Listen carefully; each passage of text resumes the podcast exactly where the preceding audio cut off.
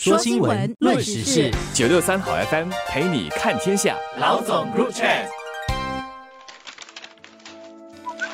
大家好，我是联合早报的郭丽娟。你好，我是联合早报总编辑吴欣迪。我们今天谈一谈一些邻里商店目前面对的挑战，尤其是在延长契约方面。那新加坡有大约一万五千多家的邻里商店，当中有七百六十家是在商者有旗店计划下出售的，契约是三十年。最早一批的店铺契约将在二零二四年到期。当契约到期后，这些邻里商家就得决定是否要继续经营生意。若想继续，会改成以三年短期租约的方式向建屋局来租用店铺。但首先，他们必须参与公开投标。建屋局会根据两大元素来挑选租户：第一是标价，第二是投标者的素质。这就包括了商业概念、售卖产品的性价比等等。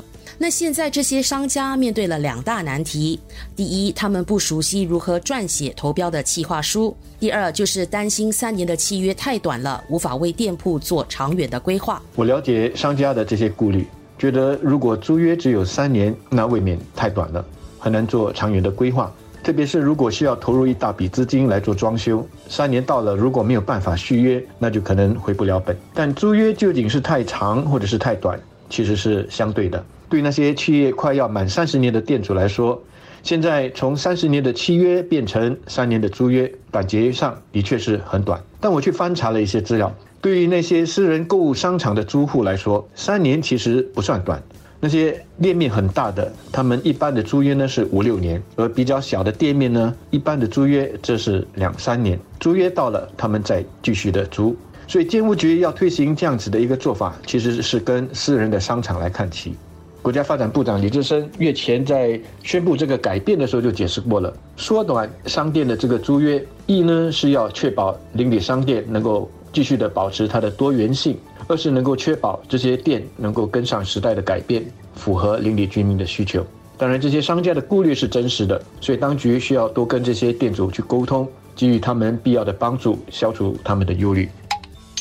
就如同小贩中心一样，邻里商店是新加坡的特色。邻里商店是许多人生活中的一部分，也是我们的一道文化风景线。最近的一项调查就发现，每十个居民当中有七人每周会光顾至少邻里商店一次。那每月的开销有大约百分之三十五是花在邻里商店的。然而，随着更多大型购物中心和特色商场的出现，加上电子商务的普及化，邻里商店对一些新加坡人，尤其是年轻一代来说，已经失去了吸引力。我们也看到了不少老店因为顾客流失，生意大不如前而决定结束营业。当店铺的契约到期后，当局以客观的投标方式来挑选新店铺进驻邻里，这确实有助邻里增添新的活力，更好的满足居民的需求。然而，在这个过程中，我们也不应该忽略一些传统和特色老店的功劳，例如一些小型杂货店、五金店等等。这么多年来，他们也一直扮演街坊联系站的角色，成为凝聚社区的一股力量。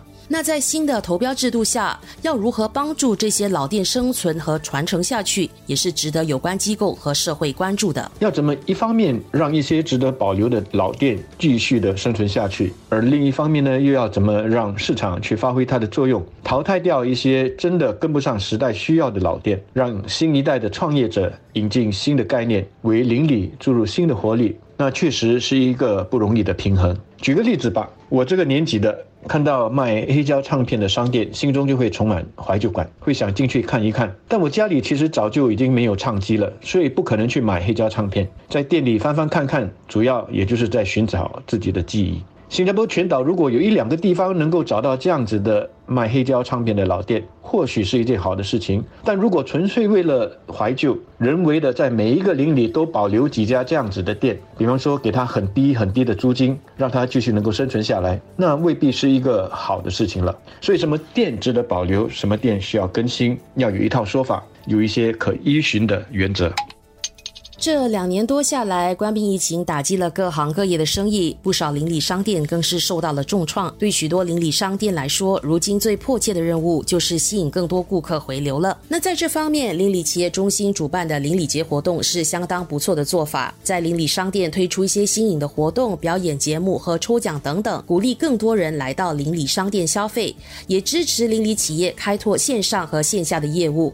那去年首届主办邻里节活动时，就带动了邻里商店的客流量增加了百分之二十。第二届邻里节活动从十一月举行至明年二月。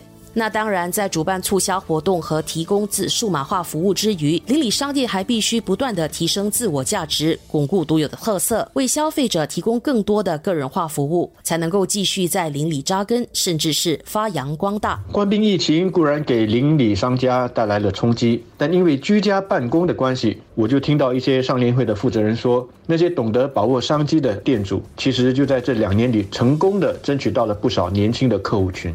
这些年轻的客户群呢，过去是很少会在邻里商圈逛的，但现在呢，似乎重新发现了自己邻里的美。另外，政府发放的社理会购物券 （CDC voucher） 也给邻里商家不少的帮助，所以我很高兴的看到，明年发放的第三轮的三百元购物券，至少有一半呢，还是得继续的在邻里商店和小贩中心来用。这样的话呢，购物券带来的商机就不会全部的给这个超市垄断了。那我很同意丽君所说的。